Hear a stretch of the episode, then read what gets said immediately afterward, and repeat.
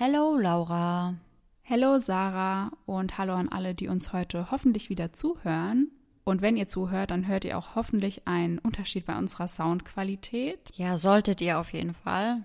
Denn heute nehmen wir zum allerersten Mal mit unseren neuen Mikros auf und wir freuen uns mega, mega. Ja, mega, wirklich. Und wir freuen uns auch über etwas anderes, was wir euch aber erst nächste Woche verkünden dürfen. Ihr habt ja sicherlich mitbekommen, wenn ihr uns auf Instagram folgt, dass wir letzte Woche, vorletzte Woche? Vorletzte, glaube ich, ja. In Berlin waren und da haben wir auf jeden Fall was mega, mega Spannendes gemacht. Laura, willst du uns ein bisschen einweihen? Ja, ich würde euch am liebsten schon alles erzählen, mhm. aber das dürfen wir leider noch nicht. Aber eins können wir euch verraten, denn wir waren zu Gast in einem ziemlich coolen anderen Podcast. Und Montag in einer Woche geht die erste Folge live. Aber wenn ihr uns auf Instagram folgt, dann werdet ihr das auch sicherlich nicht verpassen. Ja, und wenn ihr unseren privaten Accounts noch folgt, werdet ihr wahrscheinlich zugespammt damit. Ja, dann seht ihr alles doppelt und dreifach. Ihr könnt es also auf gar keinen Fall verpassen. Aber heute haben wir erstmal ganz regulär einen neuen Fall für euch und den stellt euch Sarah heute vor. Ja, genau. Und ich habe mir heute passend zur Weihnachtszeit extra einen Fall ausgesucht, der am 24.12., also an Heiligabend, direkt spielt. Allerdings müssen wir hier schon ein paar Jährchen zurück, denn wir befinden uns im Jahr 1945. Das sind allerdings ein paar Jährchen. Ja, kann man so sagen. Fast vier Jahrzehnte lang konnte jeder, der die Route 16 in der Nähe von Fayetteville, West Virginia entlang fuhr, eine große steinerne Tafel sehen, auf der die Körning-Bilder von fünf Kindern, alle dunkelhaarig und mit dunklen Augen zu sehen sind. Unter den Bildern der Kinder sind ihre Namen und ihr Alter abgebildet. Maurice 14, Martha 12, Louis 9, Jenny 8 und Betty 5. Fayetteville war damals und ist auch heute noch eine Kleinstadt mit einer Hauptstraße, die nicht länger als 100 Meter lang ist. Und was wird viel in einer kleinen Stadt oder in einem Dorf gemacht? Ich würde jetzt mal fast sagen, viel gelästert. Ja, genau, es wird viel getratscht und das spielt auch in unserem Fall eine große Rolle, denn es gab immer mehr Gerüchte, was diesen Fall angeht, als richtige Beweise. Und über etwas ganz Grundlegendes war sich niemand wirklich einig, nämlich ob die fünf Kinder der Sodders tot sind oder ob sie noch am Leben sind. Was jeder mit Sicherheit weiß, ist Folgendes. In der Nacht vor Weihnachten 1945, also am 24.12., gingen George und Jenny Sodder und neun ihrer zehn Kinder schlafen. Die Sodders hatten eigentlich zehn Kinder, aber einer ihrer Söhne war zu diesem Zeitpunkt bei der Army und daher nicht zu Hause. In besagter Nacht geschah dann etwas wirklich Grausames. Etwa gegen 1 Uhr morgens brach ein Feuer in ihrem Haus aus und dieses brannte wirklich vollständig nieder. George und Jenny und vier ihrer neun Kinder, die zu Hause waren, schafften es noch rechtzeitig aus dem brennenden Haus. Die fünf anderen Kinder schafften es leider nicht mehr. Aber das war natürlich noch nicht alles. Sonst würden wir diesen Fall wahrscheinlich nicht in einem True Crime Podcast thematisieren. Ja, wahrscheinlich eher weniger. Aber jetzt kommt's, haltet euch fest, die fünf anderen Kinder haben es ja anscheinend nicht aus dem Haus geschafft, zumindest nicht vor den Augen ihrer Eltern oder ihrer Geschwister, aber diese fünf Kinder gelten seit dem Brand als vermisst. Denn bis heute wurden ihre Leichen niemals gefunden und bis heute ist es auch tatsächlich ungeklärt, ob die Kinder überlebt haben und wenn ja, was mit ihnen passiert ist. Die Sodders jedenfalls glaubten für den Rest ihres Lebens daran, dass ihre fünf vermissten Kinder nicht bei dem Brand gestorben sind, sondern überlebt haben. Aber am besten fangen wir noch einmal ganz von vorne an. Wir befinden uns, wie bereits erwähnt, mal wieder in den USA, in Fayetteville, West Virginia, um ganz genau zu sein. Dort lebte das Ehepaar Sodder mit ihren zehn Kindern. Die Familie gehörte mittlerweile zu einer der angesehensten Familien in der Region. Doch das war nicht immer so. George Sodder wurde 1895 unter dem Namen Giorgio Soddu auf Sardinien, Italien geboren. Im Alter von 13 Jahren emigrierte er mit seinem älteren Bruder in die Vereinigten Staaten. 1908 war das dann, da traten die beiden nämlich gemeinsam ihre Reise nach New York an. Doch sein älterer Bruder kehrte direkt wieder nach Hause zurück, nachdem er und George erfolgreich durch den Zoll gekommen waren. Im Alter von 13 Jahren war er nun also in einem fremden Land, in welchem eine andere Sprache gesprochen wurde, völlig auf sich alleine gestellt. Über seine Vergangenheit und auch über seine Beweggründe, seine Heimat Italien zu verlassen, sprach George für den Rest seines Lebens nicht wirklich gern. George schlug sich zunächst mit Aushilfsjobs durch und da George sehr fleißig war und wirklich hart arbeitete, schaffte er es letztendlich auch, sich entsprechend hochzuarbeiten. Er fand zunächst Arbeit bei einem Eisenbahnunternehmen in Pennsylvania, wo er Wasser und andere Versorgungsgüter für die Arbeiter transportierte. Nach einigen Jahren bekam er dann eine etwas festere und bessere Anstellung als Fahrer in Smithers. Und später gründete er dann sein eigenes Transportunternehmen, das Dreck und Materialien vom Bau und später Fracht und Kohle transportierte. Eines Tages ging er in ein lokales Geschäft namens Music Box, also in einen Musikladen, und traf dort dann die Tochter der Besitzer, Jenny. Ihre Eltern waren mit ihr in die USA ausgewandert, als Jenny gerade einmal drei Jahre alt war. Die beiden heirateten und bekamen zwischen 1923 und 1943 zehn Kinder. Ach ja, das ist ja sportlich. ja, das ist wirklich sportlich. Und mit diesen Kindern ließen sie sich dann gemeinsam in Fayetteville in einem großen Fachwerkhaus nieder. Und zu dieser Zeit lebten dort viele italienische Immigranten. Die Stadt hatte also eine kleine, aber aktive italienische Einwanderergemeinde, was wie gemacht war für die Sodders. Denn Jenny kam auch aus Italien. Ah ja, das wäre jetzt meine nächste Frage gewesen. Ja, du hast mich schon so fragend angeschaut, deswegen dachte ich, ich füge das einfach direkt mit dazu. Perfekt. Das Unternehmen von George lief wirklich gut und die Sodders waren wirklich sehr beliebt bei der Nachbarschaft. Sie gehörten zu einer der angesehensten Familien der Mittelklasse. Doch in der italienischen Einwanderergemeinde sah das etwas anders aus. Denn dort eckte George immer wieder mit seiner politischen Meinung an. George hatte eine sehr starke Meinung zu allem, also wirklich was die Wirtschaft angeht bis hin zu aktuellen Ereignissen und Politik, und er scheute sich auch nicht davor, diese kundzutun. Und das kam nicht bei jedem gut an. Besonders seine Abneigung gegen den damaligen italienischen Diktator Benito Mussolini hatte zu einigen heftigen Auseinandersetzungen mit anderen Mitgliedern der Einwanderergemeinschaft geführt. Aber jetzt erstmal zurück zu den Kids. Das letzte der Soda Kids, Sylvia, wurde im Jahr 1943 geboren. Zu diesem Zeitpunkt war der zweitälteste Sohn Joe schon nicht mehr zu Hause, denn er war, wie bereits erwähnt, eben bei der Army und wollte im Zweiten Weltkrieg dort dienen. Und deswegen war er dann auch am 24. des Jahres 1945 nicht zu Hause, sondern immer noch im Krieg. Im folgenden Jahr wurde Mussolini dann ja abgesetzt und hingerichtet. Das war dann 1943 Allerdings hatte Georges Kritik an dem verstorbenen Diktator dennoch ein ungutes Gefühl und teilweise sogar böses Blut hinterlassen. Viele Mitglieder der italienischen Einwanderergemeinde konnten George das einfach nicht verzeihen, weil sie meinten, er würde nicht zu diesem Regime stehen und somit auch nicht zu seinem Vaterland. Im Herbst 1945 kam es dann zu den ersten sonderbaren Ereignissen rund um die Sodders, die eigentlich erst im Nachhinein, also wenn man weiß, was dann wirklich passiert ist, merkwürdig erscheinen. Mhm. Zumindest erscheinen sie so noch merkwürdiger als vielleicht davor schon. Im Oktober stand ein fremder Mann vor der Tür des Sodders und der Mann war auf der Suche nach Arbeit. Obwohl George ihm sagte, dass er keine Arbeit für ihn hätte, konnte er diesen Typ aber einfach nicht loswerden.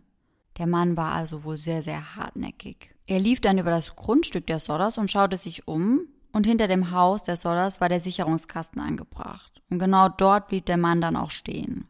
Der wird eines Tages Feuer fangen sagte er dann zu George Sodder und zeigte auf die Stromkabel. Und wann war das im Oktober? Genau. Okay. Und im Dezember kam der Brand. Genau, kam ja dann tatsächlich der Brand. Okay, krass. Ja, und es kommt noch krasser.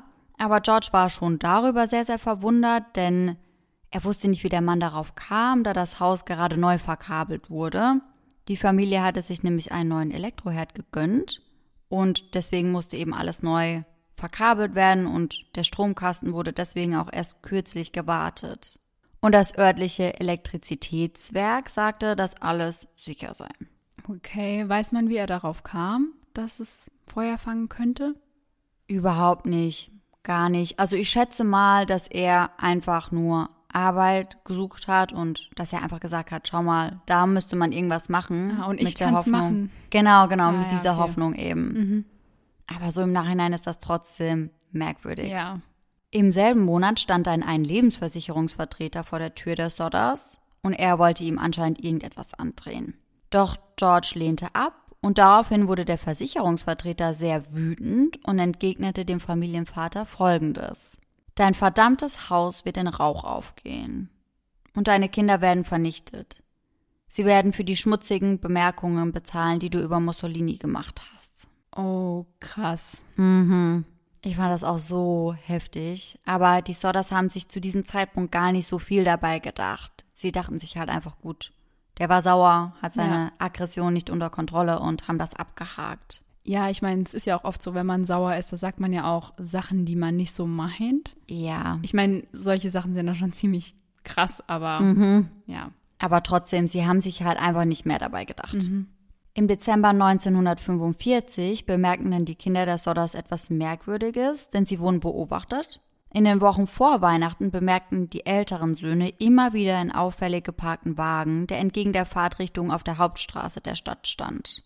Darin saß ein Mann und der beobachtete die jüngeren Sodder-Kids sehr aufmerksam, immer dann, wenn die Kids auf dem Weg von oder zur Schule waren. Das ist schon richtig unheimlich. Mhm, allerdings.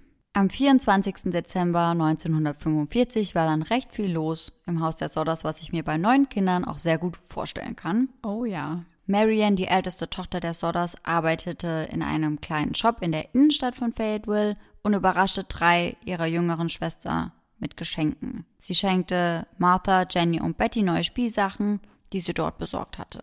Die jüngeren Kids freuten sich so sehr darüber und waren so aufgeregt, dass sie ihre Mutter fragten, ob sie heute etwas länger wach bleiben dürften als üblich.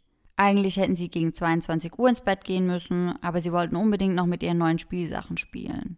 Und ihre Mutter Jenny gab irgendwann dann auch nach und erlaubte ihnen, dass sie noch etwas länger aufbleiben könnten. Aber nur solange die beiden älteren Jungs, der 14-jährige Maurice und sein neunjähriger Bruder Louis, die auch noch wach bleiben wollten, daran denken würden, die Kühe einzusperren und die Hühner zu füttern, bevor sie ins Bett gehen würden. George und die beiden ältesten Söhne, der 23-jährige John und der 16-jährige George Jr., die den ganzen Tag mit ihrem Vater zusammen gearbeitet hatten, waren fix und fertig und schliefen deswegen um diese Uhrzeit schon. Nachdem sie die Kinder dann noch an die ausstehenden Aufgaben erinnert hatte, nahm Jenny dann ihre jüngste Tochter Sylvia mit nach oben und ging ebenfalls schlafen. Das heißt, ab diesem Zeitpunkt waren da noch fünf der Sodder Kids wach. Die beiden Jungs Maurice und Louis, die älteste Tochter Marianne und die drei jüngeren Mädels Martha, Jenny und Betty, die noch mit ihrem neuen Spielzeug spielen wollten. Wann oder ob sie ins Bett gegangen sind, hat demnach niemand mitbekommen. Gegen 0.30 Uhr klingelte dann plötzlich das Telefon der Sodders. Jenny wachte auf und ging nach unten, um den Anruf entgegenzunehmen. Am Ende der anderen Leitung meldete sich eine Frau. Doch Jenny erkannte die Stimme dieser Frau nicht. Im Hintergrund hörte Jenny Gelächter, laute Stimmen und das Klirren von Gläsern. Vermutlich eine feuchtfröhliche Weihnachtsparty. Die Frau fragte dann nach einer Person, die nicht bei den Sodders lebte, und der Name sagte Jenny auch überhaupt nichts. Da hat sich wohl jemand verwählt, dachte sie sich und sagte das auch der unbekannten Anruferin.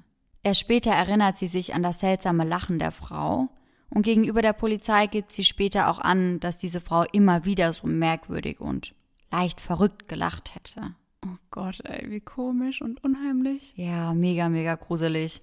Jenny legte daraufhin auf und wollte zurück ins Bett. Dabei fiel ihr auf, dass das Licht im Wohnzimmer noch brannte und die Vorhänge nicht zugezogen waren. Zwei Dinge, um die sich die Kinder normalerweise kümmerten, wenn sie länger aufblieben als ihre Eltern. Ihre älteste Tochter Marianne war wohl auf der Couch eingeschlafen und lag dort auch noch. Jenny nahm an, dass die restlichen Kids, die länger aufgeblieben waren, wieder auf dem Dachboden waren. Dort hatten sie nämlich ihre Zimmer. In ihrer Aufregung hatten sie wahrscheinlich einfach nur vergessen, diese Dinge zu machen, also die Vorhänge zuzuziehen und das Licht auszumachen. Und deswegen machte Jenny das dann selbst und ging zurück ins Bett. Ja, vor allem, wenn man denkt, die waren beschäftigt mit ihren neuen Spielsachen, da kann man sowas ja, Ja. schon mal vergessen. Der älteste, beziehungsweise die ältesten Kids, Louis und Maurice, waren halt 14 und 9. Ja. Also da vergisst man sowas halt auch einfach mal. Etwa eine halbe Stunde später wurde Jenny dann erneut aufgeweckt durch einen sehr lauten Knall. Es hörte sich so an, als wäre ein Gegenstand auf ihrem Dach gelandet, welcher dann einfach dort hinunterrollte. Da sie danach aber nichts mehr hörte, ignorierte sie es und schlief einfach weiter. Gegen 1 Uhr morgens wachte sie dann zum dritten Mal in dieser Nacht auf. Dieses Mal konnte sie Rauch riechen. Sie stand auf und sah, dass es in Georges Büro brannte. Voller Panik rannte sie dann zurück in ihr Schlafzimmer, um ihren Mann zu wecken. Und der wiederum weckte dann die ältesten Kinder. Die Kids, die noch wach geblieben waren, also diese fünf Kids, Maurice, Louis, Martha, Betty und Jenny, Die befanden sich auf dem Dachboden zu dem Zeitpunkt, weil Oh sie dort Gott, ihre ja. Zimmer hatten. Doch die Sodders konnten nicht mehr nach oben und die Kinder holen, denn der Zugang war durch eine brennende Treppe versperrt. George schnappte sich das Telefon, um die Feuerwehr zu rufen, aber das Telefon funktionierte nicht. Okay. Wurde da irgendwas manipuliert oder so? Da kommen wir später nochmal drauf zurück. Aber ich fand das da auch schon sehr merkwürdig, weil eine Stunde vorher hatte sie ja diesen Anruf bekommen. Und da hat ja noch alles funktioniert. Ja, stimmt. Mhm. Oh Gott, es wird ja immer unheimlicher alles. Es kommt noch so viel. ich bin Wirklich. sehr gespannt. Ich saß wirklich bei der Ausarbeitung da, dran und dachte mir, Äh, äh. das kann jetzt nicht oder sein. Aber es ist so. Die beiden Eltern, Marian, Sylvia, John und George Jr., flüchteten daraufhin dann aus dem brennenden Haus, denn sie konnten ja nichts machen für die Kids, die auf dem Dachboden waren. Das stelle ich mir auch richtig schlimm vor, wenn Mhm. du weißt, die verbrennen da oben jetzt und du kannst ihnen einfach nicht helfen. Ja, stimmt. Das muss furchtbar sein. Du bist halt total machtlos. Ja. Die fünf Kids waren dort oben auf dem Dachboden in zwei Schlafzimmern an beiden Enden des Flurs und in der Mitte war dann eben diese Treppe, die komplett in Flammen stand. Marian rannte direkt zu den Nachbarn, um von dort aus die Feuerwehr zu rufen.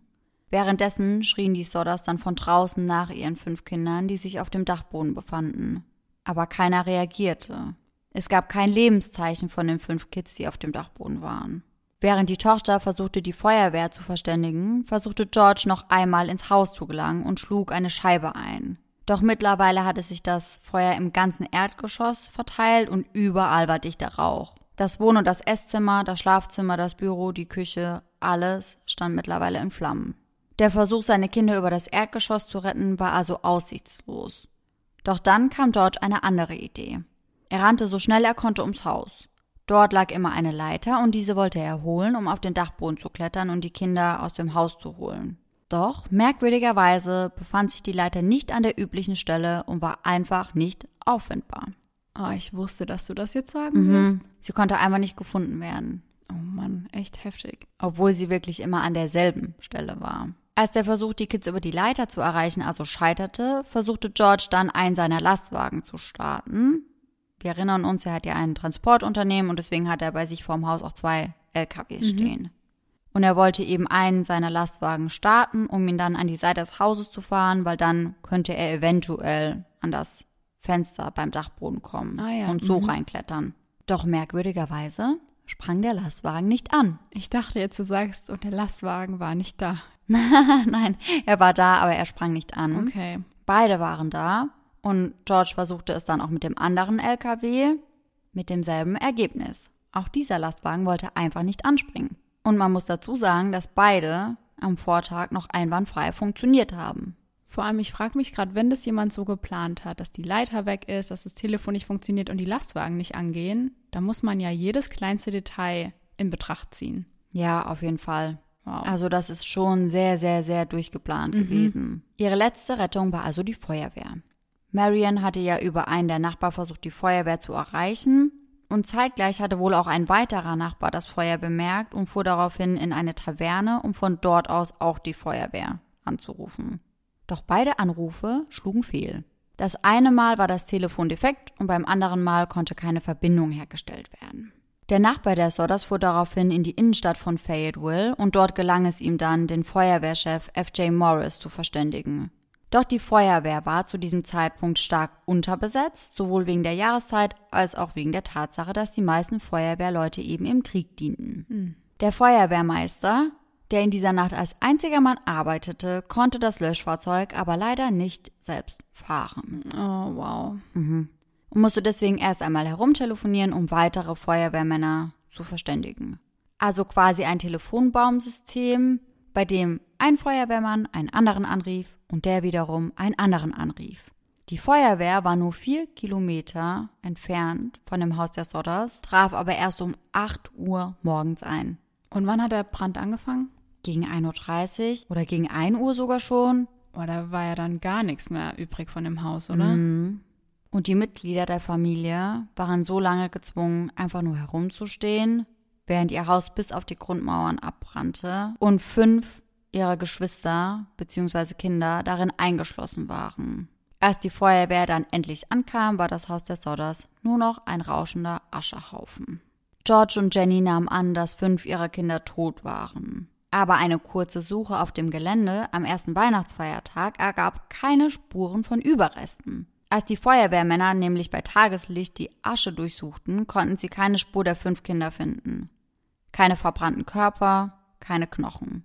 Es war, als wären sie einfach verschwunden. Kann es aber sein, dass alles, alles verbrennt von ihnen? Also alle Überreste? Ja, das vermutete der Feuerwehrchef Morris nämlich auch. Er sagt, dass das Feuer vielleicht einfach so heiß gewesen sein muss, dass die Leichen vollständig eingeäschert wurden. Wir kommen darauf später nochmal zurück, weil Jenny, die Mutter, möchte sich damit nicht unbedingt zufrieden geben. Mhm. Aber zunächst einmal ist es tatsächlich so, dass die Gerichtsmedizin kurz vor dem Jahreswechsel noch fünf Totenscheine ausstellt für die Kinder und die Ursache lautet Feuer oder Ersticken. Mhm. Ein Inspektor der Staatspolizei durchkämmte im Nachhinein dann die übrig gebliebenen Trümmer und schrieb das Feuer einer fehlerhaften Verkabelung zu. Die doch aber erst überprüft worden ist, ja, oder nicht? genau. Und das kam George nämlich auch sehr merkwürdig vor. Außerdem kommt noch etwas dazu. Er erinnert sich nämlich daran, dass die Weihnachtsbeleuchtung an der Außenseite des Hauses noch eine Weile angeblieben war, während das Haus schon längst in Flammen stand. Und außerdem war auch das Licht im unteren Stockwerk noch an. Ein elektrischer Fehler hätte den Strom aber doch sofort abgeschaltet. Ja, eigentlich schon. Mhm. Vier Tage nach dem Brand schaufelte George Sodder Erde über die Asche seines verbrannten Familienhauses, um einen Gedenkgarten für seine verstorbenen Kinder anzulegen. Und das, obwohl der Feuerwehrchef ihn ganz deutlich dazu angewiesen hatte, das Gelände in Ruhe zu lassen. Doch George und Jenny konnten den Anblick ihres zerstörten Hauses nicht ertragen und ignorierten deswegen diese Bitte.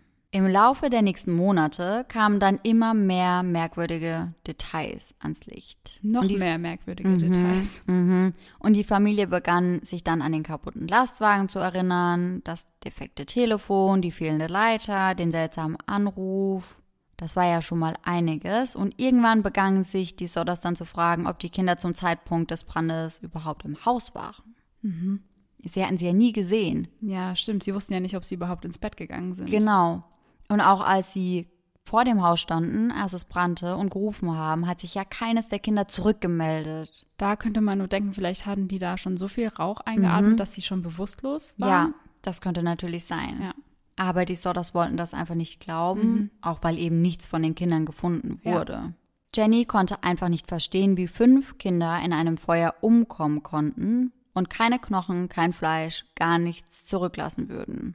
Bei einem ähnlichen Brand, der sich anscheinend zu einer recht ähnlichen Zeit zugetragen hatte, wurde ein anderes Familienhaus zerstört und da konnten noch alle Leichen erkannt werden. Okay. Und daher führte sie ein eigenes privates Experiment durch und verbrannte Tierknochen, Hühnerknochen, Rinderkeulen, Schweinekotlettknochen, um zu sehen, ob das Feuer sie vollständig einäscherte. Mhm. Jedes Mal blieb ihr ein Haufen verkohlter Knochen. Sie wusste auch, dass im ausgebrannten Keller Reste verschiedener Haushaltsgeräte gefunden worden waren, die sogar noch identifizierbar waren.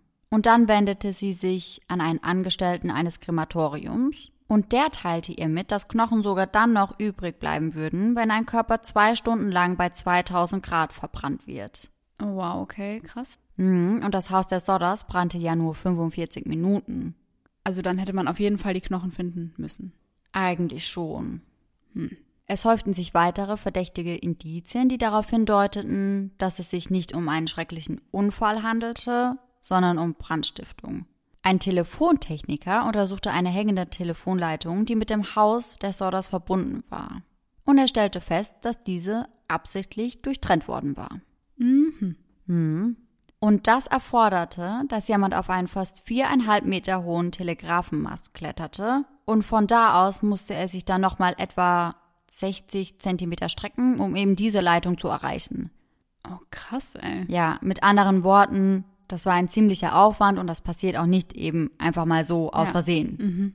Was George auch immer noch sehr komisch vorkam, war die Tatsache, dass beide Lastwagen nicht anspringen wollten. Und dann dachte er sich, wenn an der Telefonleitung herumgepfuscht wurde, dann ja vielleicht auch an seinen LKWs. Und sein Verdacht erhärtete sich tatsächlich. Es meldete sich nämlich ein Zeuge, der behauptete, einen Mann am Brandort gesehen zu haben, der einen Flaschenzug dabei hatte. So einen Flaschenzug verwendet man zum Entfernen von Automotoren. Könnte das also der Grund dafür sein, dass George Lastwagen nicht ansprang? Ach, einfach mal den ganzen Motor entfernt. Ja, könnte man.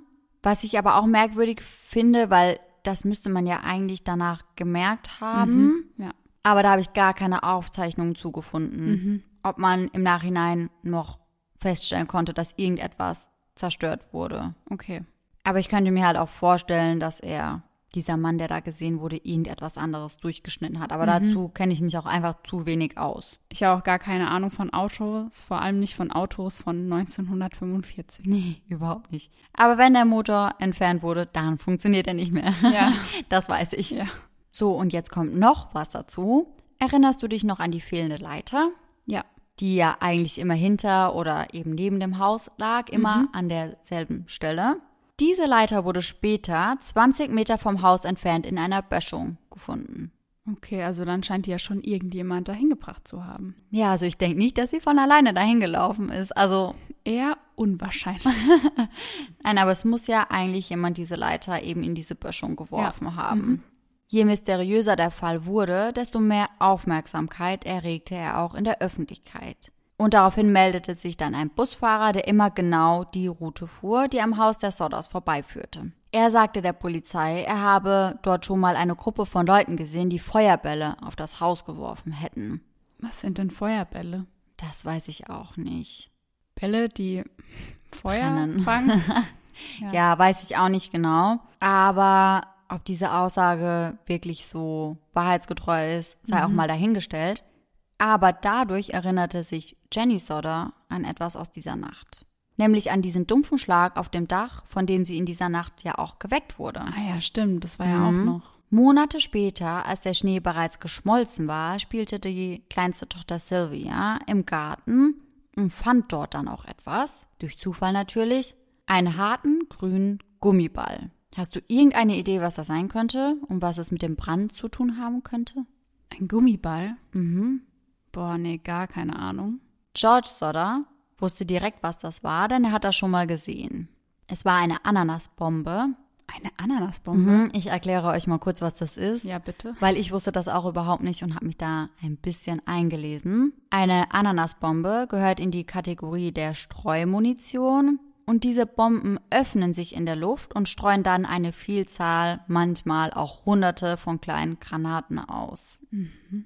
Und das könnte natürlich sein, dass das eben das war, was auf dem Dach gelandet ist Ja. und vielleicht dann auch das Feuer entfacht hat. Würde schon Sinn ergeben. Mhm. Spätestens jetzt vermuteten die Sodders, dass das Brandstiftung war, verständlicherweise, und sie waren auch davon überzeugt, dass ihre fünf Kinder noch am Leben waren. Und dann begannen die Sichtungen ihrer Kinder. Oh, jetzt wird's interessant. Mhm, ich find's so unheimlich. Die früheste angebliche Sichtung der Sodder Kids erfolgte, als das Haus noch brannte. Eine Frau behauptete, Zeuge des Feuers gewesen zu sein und die Kinder in einem vorbeifahrenden Auto gesehen zu haben. Die Kinder hätten ihre Köpfe aus dem Fenster des Autos gesteckt.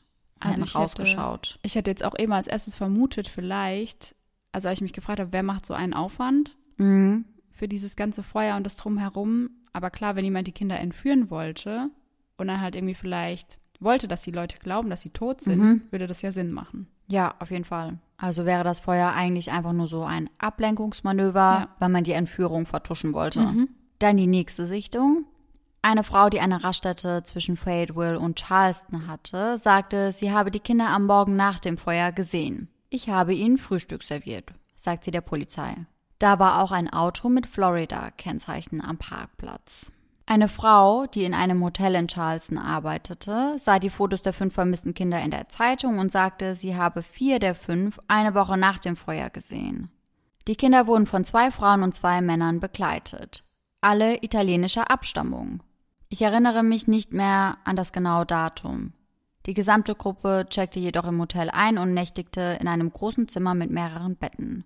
Sie haben erst gegen Mitternacht eingecheckt. Ich versuchte freundlich mit den Kindern zu sprechen, aber die Männer wirkten böse und weigerten sich, mir zu erlauben, mit diesen Kindern zu sprechen.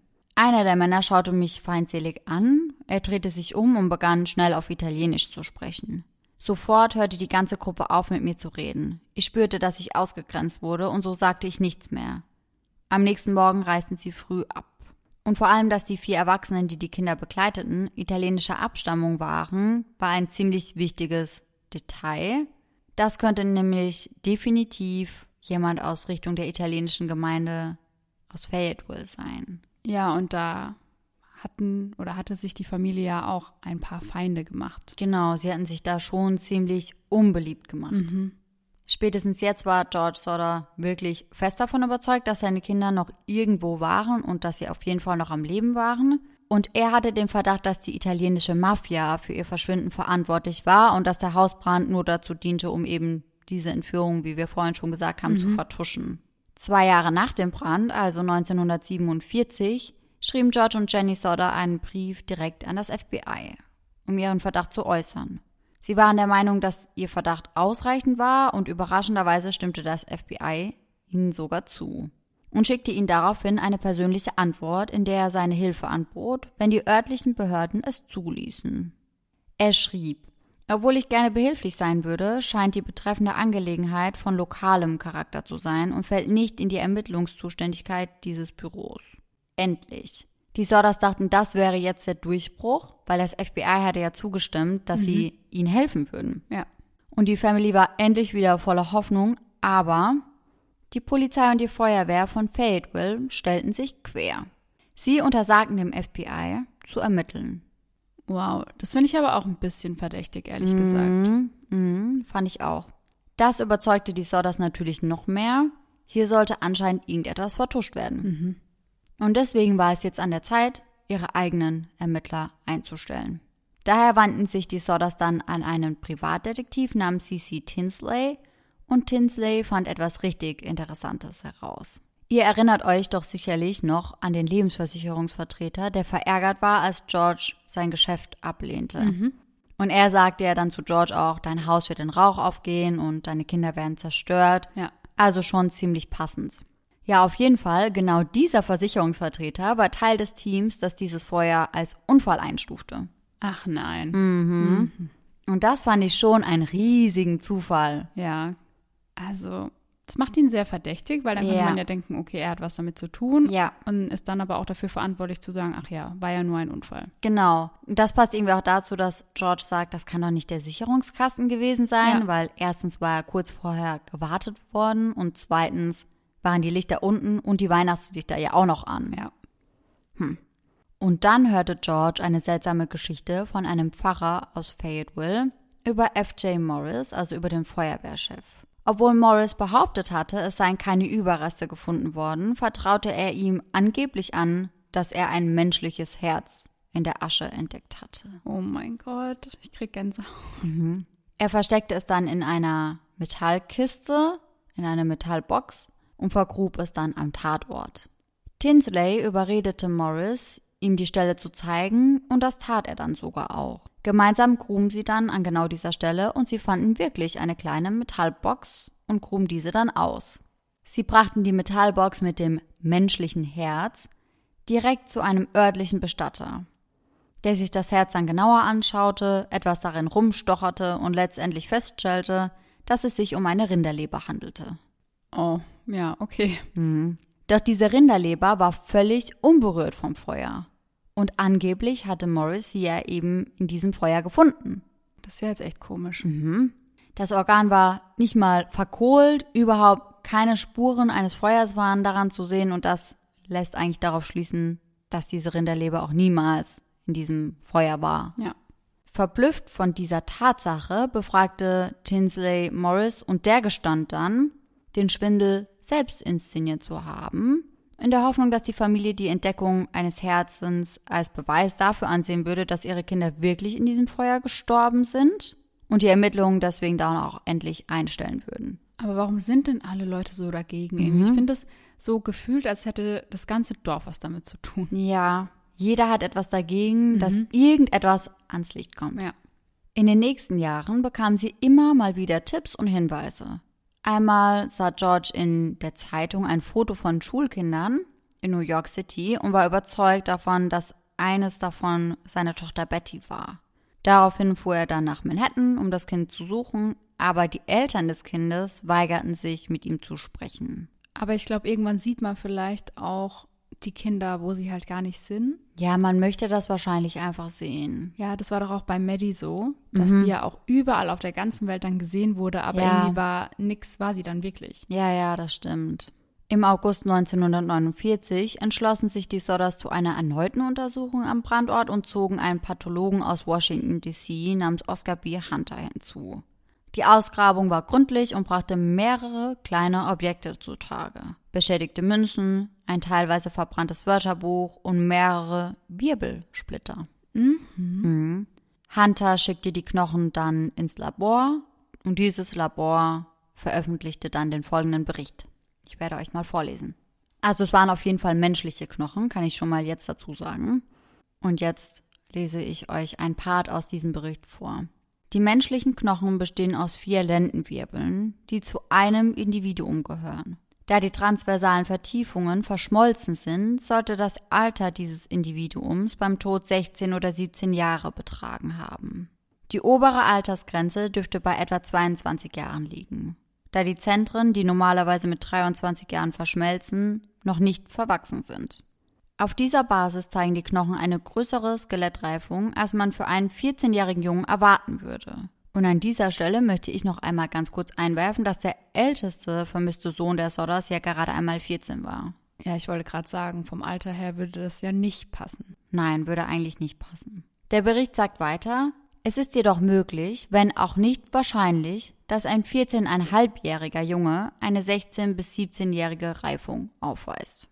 Naja, es kam auf jeden Fall auch noch hinzu, dass diese Wirbel eben gar keine Anzeichen dafür aufzeigten, dass sie im Feuer gewesen wären oder dass sie dem Feuer ausgesetzt waren.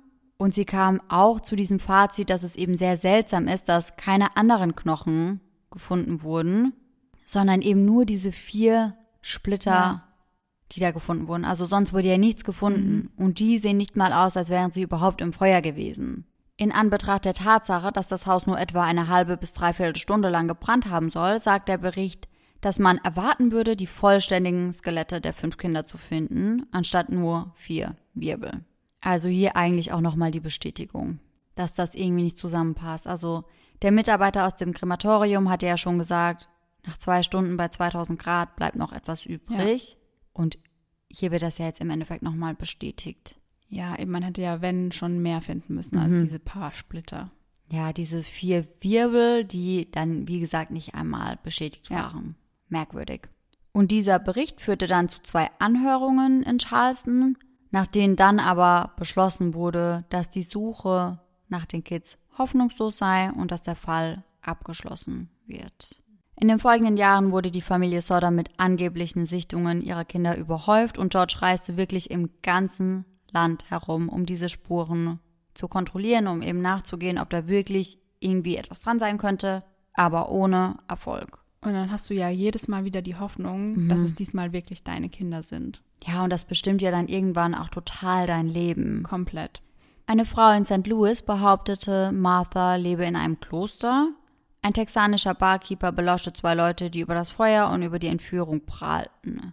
Eine andere Person in Florida behauptet, die Kinder seien bei einem entfernten Verwandten von Jenny untergebracht, also mhm. von der Mutter. Also reiste George nach Florida und verlangte den Beweis dafür, dass diese Kinder eben nicht seine Kinder waren. Und es brauchte wohl einiges an Überzeugungsarbeit, doch letztendlich kam er dann auch von dieser Reise wieder zurück und glaubte, dass das nicht seine Kinder sind. Aber es war auch eben wieder eine Reise mit viel Hoffnung ja. und dann letztendlich ohne Erfolg. Eine Frau aus Houston schrieb George, dass ein Mann, den sie kannte, eines Abends betrunken war und gestand, dass er Louis Sodder sei. Der war zu dem Zeitpunkt des Feuers neun Jahre alt. Er behauptete, er wohne zusammen mit seinem Bruder Maurice und George und sein Schwiegersohn reisten dann mit riesiger Hoffnung dorthin, konnten die Frau mit dem Hinweis aber leider nirgends mehr auffindbar machen, wendeten sich dann in die örtliche Polizei und die örtliche Polizei erkannte die Beschreibung des Mannes und half ihnen, diesen eben ausfindig mhm. zu machen. Der Mann leugnete jedoch sowohl, dass das Gespräch stattgefunden hatte, als auch, dass er Louis Sodder war. Und George war aber wohl nie ganz davon überzeugt. Also er hatte wohl immer einen gewissen Zweifel und dachte, dass das vielleicht doch sein Sohn Louis sein könnte. Oh, das muss echt schrecklich sein. Mhm. Also er hatte anscheinend auch noch auf seinem Sterbebett drüber gesprochen, dass dieser Mann eben doch sein Sohn Louis sein könnte. 1952 errichteten George und Jenny eben diese Plakatwand bzw. diese Steinwand an der Route 16 und verteilten Flugblätter, auf denen eine Belohnung von 5000 Dollar für Informationen ausgesetzt war, die zu Wiedererlangung ihrer Kinder führen würden. Kurz darauf erhöhten sie den Betrag dann sogar auf 10.000 Dollar. Die Plakatwand wurde irgendwann zu einem düsteren lokalen Wahrzeichen und sorgte dafür, dass die Einheimischen und die Menschen, die eben durch Fayetteville durchfuhren, nie mehr vergessen würden, was dort passiert ist. Dennoch brachte es nie eine nennenswerte Spur. Im Jahr 1968, mehr als 20 Jahre nach dem Brand, ging Jenny zum Briefkasten und fand einen Umschlag, der nur an sie adressiert war. Er war in Kentucky abgestempelt, hatte aber keine Absenderadresse. Darin befand sich ein Foto eines Mannes, Mitte Ende 20. Auf der Rückseite stand dann eine kryptische handschriftliche Notiz. Louis Sodder. Ich liebe Bruder Frankie. Little Boys A90132 oder 35. Das stand da drauf. Ja. Also als wäre der Mann auf diesem Foto Louis Sodder. Und das war ja 20 Jahre nach dem Brand.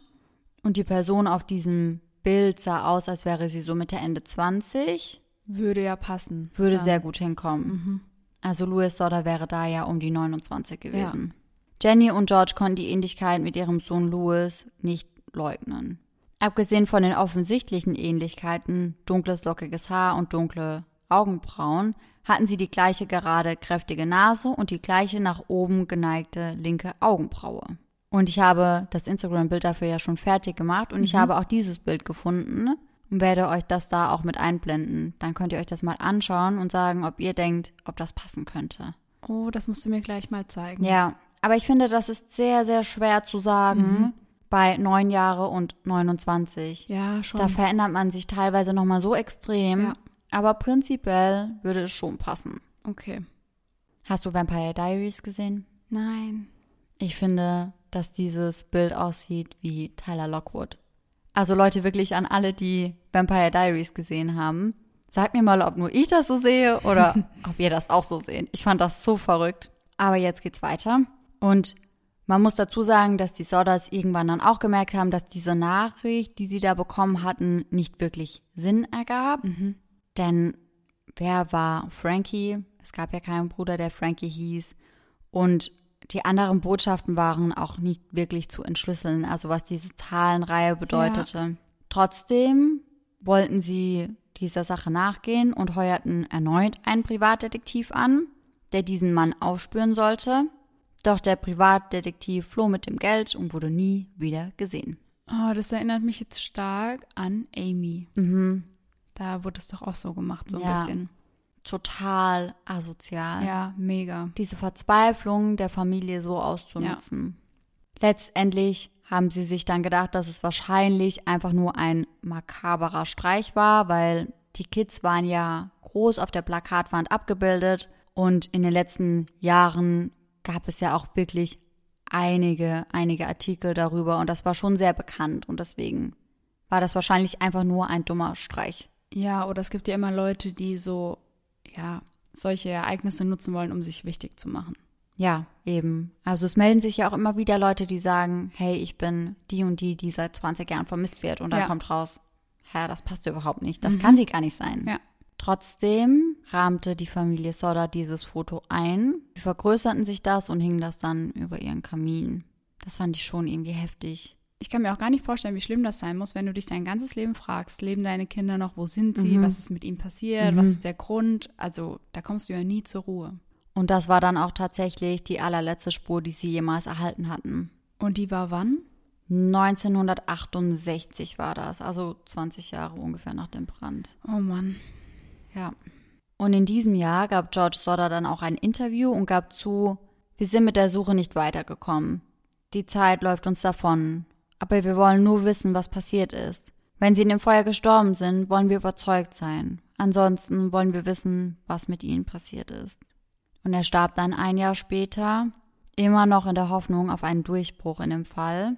Und nach dem Tod von George errichtete Jenny dann einen riesigen Zaun um ihr Grundstück und begann sich wirklich komplett von der Außenwelt abzuschotten. Oh, kann ich echt nachvollziehen. Mhm. Seit dem Brand trug sie ausschließlich schwarz als Zeichen der Trauer und das tat sie bis zu ihrem eigenen Tod im Jahr 1989. Die verbliebenen Sodder-Kinder entfernten letztendlich dann die Steintafel von der Seite des Highways, das ihre fünf vermissten Geschwister zeigte. Doch sie selbst und ihre Kinder setzten die Ermittlungen trotzdem fort und stellten eigene Theorien auf. Die lokale Mafia hatte George vielleicht versucht, ihn anzuwerben, aber er lehnte ab. Außerdem war ja auch immer noch dieses Mussolini-Thema ein riesiges Problem. Mhm. Und vielleicht wäre das auch ein Grund gewesen. Vielleicht versuchte die Mafia Geld von ihm zu erpressen und er sagte, er hätte keins. Er lehnte das dann einfach auch eben ab. Und vielleicht hätten sie das Ganze dann einfach so aufgezogen, dass sie die Kinder, als sie noch wach waren, entführt hätten von jemandem, den sie vielleicht sogar kannten aus dieser italienischen Gemeinde, weil diese Person hätte ja dann einfach durch die unverschlossene Haustür reinkommen können, hätte den Kindern von dem Feuer erzählen können und hätte ihnen angeboten, dass er sie an einen sicheren Ort bringt. Vor allem dazu passt ja auch, dass die Familie ja auch eine Zeit lang beobachtet wurde. Ja, eben. Und ich denke, auch wenn die Kinder da total gewaltsam rausgerissen worden wären, dann hätten die Eltern das vielleicht mitbekommen. Ja, weil Jenny ist ja auch ein paar Mal aufgewacht Eben. und scheinbar würde sie dann durch solche Geräusche ja. wach werden. Ja, sie hat ja einen nicht so tiefen Schlaf ja. und deswegen kann ich mir schon vorstellen, dass das wirklich einfach jemand war, der in dieser italienischen Gemeinde war, ja. den die Kids vom Sehen kannten und in diesem Alter glaubst du dann vielleicht auch, oh Gott, wenn es jetzt anfängt zu brennen. Ja. Und dann hat die Person vielleicht noch gesagt, ja, deine Eltern und Geschwister kommen auf jeden Fall raus, aber euch nehme ich schon mal mit, dann glaubt man das und geht mhm. einfach mit. Ja, 100 Pro. Was ja auch zu der Zeugenaussage passen würde, dass eben die fünf Kids im Auto gesehen wurden. Ja, stimmt. Die gab es ja mhm. ganz am Anfang dann, gell? Mhm. Jetzt ist natürlich noch die Frage, warum sich die Kids dann niemals gemeldet haben. Also das ist was, was sich die Sorders einfach immer gefragt mhm. haben. Aber wenn es wirklich so war, dass die Mafia etwas damit zu tun hatte, dann haben sie ihre Eltern vielleicht nicht kontaktiert, einfach nur, weil sie sie schützen wollten. Ja, weil ich glaube, so eine Mafia, also da hast du ja, glaube ich, auch keine Chance irgendwie. Mm -mm. Und ich kann mir schon vorstellen, dass sie gesagt haben, wir sagen nichts, wir kontaktieren sie nicht. Ja. Bevor irgendetwas Schlimmes passiert, du weißt ja auch nicht, mit was ihnen gedroht wurde. Ja. Und deswegen, also es könnte halt schon sein, dass dann da auch immer mal wieder so kleine Hinweise eben dann ans Tageslicht kommen. Auch dieser Mann, der da betrunken war und gesagt hat, er wäre Louis. Ja. Wer weiß, wenn er das die ganze Zeit wirklich in sich hineinfrisst und das niemandem sagen darf und wenn er dann betrunken ist, dann will er das auf einmal kundgeben, wäre nicht so unlogisch. Und das würde ja dann auch passen, wenn er es dann aber danach nicht mehr zugibt, genau. weil er genau. dann weiß, oh scheiße, ich habe mich verplappert ja. und ich darf auf keinen Fall das ja nochmal sagen. Genau, und man muss ja auch dazu sagen, dass George, also der Vater, ja immer dachte, dass daran irgendwie etwas dran sein muss. Ja. Und vielleicht merkt man das als Vater mhm. auch einfach. Kann ich mir schon gut vorstellen. Sylvia, das jüngste und letzte überlebende Kind des Sodders, ist jetzt mittlerweile 77 Jahre alt und glaubt nicht, dass ihre Geschwister bei dem Feuer umgekommen sind. Wenn es ihre Zeit erlaubt, besucht sie Krimi-Webseiten und unterhält sich mit Menschen, die sich immer noch für die Geheimnisse ihrer Familie interessieren. Und die lebt heute noch? Mhm, die lebt heute noch. Also sie lebte auf jeden Fall noch im Jahr 2020, also Anfang 2020. Mhm. Ob sie jetzt mittlerweile umgekommen ist, das kann ich nicht genau sagen. Ja. Aber bis Anfang 2020 lebte sie noch. Okay. Ihre allerersten Erinnerungen sind die an jene Nacht im Jahr 1945, als sie zwei Jahre alt war. Sie sagt, sie wird niemals den Anblick ihres Vaters, der blutete, weil er ja das Fenster eingeschlagen hatte, vergessen oder die schreckliche Symphonie der Schreie. Oh Gott. Hm. Und somit konnte das wirklich niemals aufgeklärt werden. Wir sind jetzt am Ende. Es gibt keine neuen Hinweise, es gibt keine neuen Theorien. Ich weiß jetzt schon, dass das den einen oder anderen da draußen wieder wahnsinnig machen wird. Ja, auf jeden Fall. Also mich hat das auch wahnsinnig gemacht, muss ich sagen. Ich fand das auch ganz, ganz, ganz schwierig. Aber glaubst du auch, dass die Kinder nicht im Haus waren? Also, dass da irgendeine ja. Entführung stattgefunden hat? Schon, ja, ne? definitiv. Also, ich kann mir schon vorstellen, dass das wirklich so war, dass dass irgendjemand aus der italienischen Einwanderergemeinde vielleicht wirklich bei der Mafia war oder Kontakte dahin hatte und dass er die Kids eben bevor es anfing zu brennen aus dem Haus geholt hat. Ja. Also für mich war das einfach nur eine Vertuschung dieser Brand. Das glaube ich auch, weil ich finde, da sind so viele Auffälligkeiten, mhm. die für mich einfach einen Unfall ausschließen. Ja, definitiv. Also die Leiter, die LKWs, die ja. Telefonleitung. Ja. Dann, dass die Ursache auf einmal angeblich die Verkabelung war. Ja. Der Versicherungsvertreter, der irgendwie da so ganz komisch mit involviert sein muss. Ja. Ich finde es halt auch komisch, dass irgendwie die ganze Stadt da kein Interesse dran hatte, da, dass da irgendwas aufgeklärt wird. Ja, ja, ja. Wo ich mich frage, ob die echt alle irgendwie damit involviert waren. Ja, also auf jeden Fall mal der Feuerwehrchef. Also Ja. wer nimmt denn eine Rinderleber, legt sie in eine Metallbox, vergräbt sie dann am Tatort und sagt, ja, das hat er dort gefunden und er hat das dann dort vergraben. Vor allem ist doch klar, dass da rauskommt, dass es nicht im Feuer gewesen sein kann. Ja, und dass es halt auch kein menschliches Herz Ja, ist. eben. Was ich nur echt komisch finde, ist das mit den Knochen, die gefunden wurden. Mhm, die paar. das finde ich auch komisch. Da frage ich mich, wie ist das passiert? Sie gehen davon aus, beziehungsweise die Gerichtsmedizin ging dann davon aus, dass das wahrscheinlich Knochen sind, die sich in der Erde befunden haben, die George benutzt hat, um eben die, ja, diesen, diesen Brandort quasi zu überdecken. Also er hat ja dann irgendwann frische Erde Ah, darüber mhm, geschaufelt und sie gehen davon aus, dass das halt einfach irgendwie uralte Knochen sind, die da drinnen gefunden wurden, Ah, beziehungsweise okay. die halt deswegen in diesem Gebiet, also über dem verbrannten Haus gefunden wurden. Das würde ja Sinn ergeben, weil ich Mhm. finde, es ergibt gar keinen Sinn, dass es halt zu den Kindern gehört. Nee, nee, nee, Erstens das wegen glaub dem ich auch nicht. Alter. Und warum wurde dann nicht mehr gefunden? Ja, genau. Und warum waren sie dann auch total unversehrt? Also das passt nicht. Wow, also echt ein Mhm. heftiger Fall, würde ich sagen. Ja, und viel Raum für Spekulationen. Total viel Raum. Mhm. Und jetzt kommen wir wieder zu unserer Gruselgeschichte. Und das ist wirklich die allerletzte. Also last but not least kommt jetzt.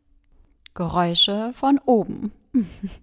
Wurde geschrieben am 18.03.2006. Lorena und Liana wohnten unter einer verlassenen Wohnung. Eines Tages waren sie allein zu Hause. Auf einmal hörten sie Musik aus der oberen Wohnung. Sie gingen nach oben und klingelten. Als sie klingelten, hörte die Musik auf. So schnell sie konnten, rannten sie wieder nach unten. So ging das immer weiter bis eines Tages die Tür aufgemacht wurde und ein Arm die Mädchen mitzerrte. Keiner hat je wieder etwas von ihnen gehört. Bei Laura Regenauer. Und zur letzten Geschichte natürlich auch wieder passendes Ende aller Laura Regenauer. Mhm. Keiner hat wieder von ihnen gehört. Ja. Keiner weiß bis heute, was passiert ist. Klassiker. Aber ich finde es ein bisschen unheimlich, dass die Geschichte so gut zu unserer heutigen Folge passt. Ja, das habe ich mir auch direkt gedacht. Geräusche von oben. Ja. Diese Ananasbombe, beziehungsweise den Knall, den Jenny gehört hatte. Ja. Und dann Kids, die nie wieder gesehen wurden. Creepy. Schon. Mega komisch. creepy. Ja. Also Leute, wenn ihr mehr Gruselgeschichten haben wollt, bitte, bitte sendet uns was zu. Und wenn nicht, dann müssen wir uns vielleicht mal überlegen, was wir sonst noch ans Ende packen können, was das Ganze etwas abrundet und Ja. uns alle wieder etwas runterholt. Falls ihr dazu Ideen habt, falls ihr da irgendeine ganz andere Idee habt, könnt ihr uns das auch gerne zuschicken. Ja, sehr, sehr gerne. Und somit sind wir wieder am Ende unserer Folge angelangt. Dann hoffen wir, dass ihr alle nächsten Sonntag wieder mit dabei seid und bis dahin schöne Träume. Bis dann. Tschüss! Tschüssi.